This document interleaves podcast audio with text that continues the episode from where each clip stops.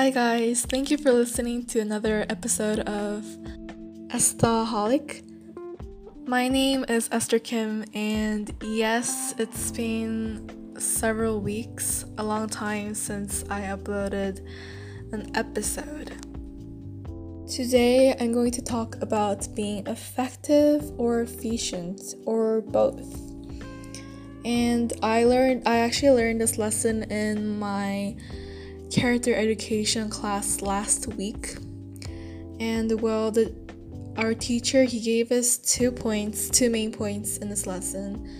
And number one, the first point was kiss your way to success. And the meaning of kiss is not what you think it is. It is it actually means keep it simple strategy uh, which the first letter of the words spell kiss.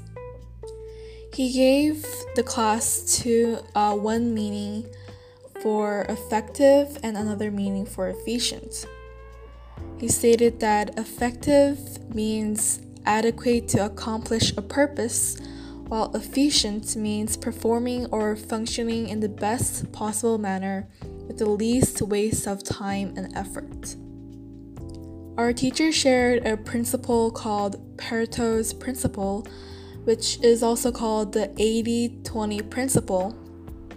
And it reveals how you can boost your effectiveness both in your own life and for your business by getting you in the mindset that not all inputs produce an equal amount of outputs and helping you embrace the Pareto principle. I learned three good lessons to get me started with this powerful idea of this principle.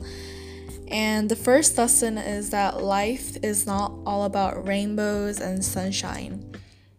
Sometimes there are failures, and sometimes life is unfair, but well, you have to deal with it. Second lesson I learned is that we have to focus on what is important. And the third lesson I learned is we should make good judgments. The second main point our teacher shared is be strategic. We should be honest, curious, and creative.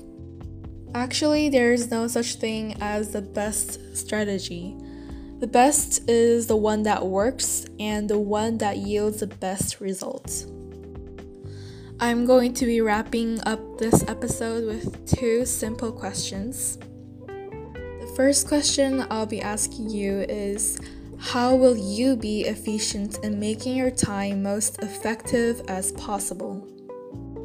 The second question is How will you focus on what is right and on making a good judgment when life is not all about rainbows and sunshine?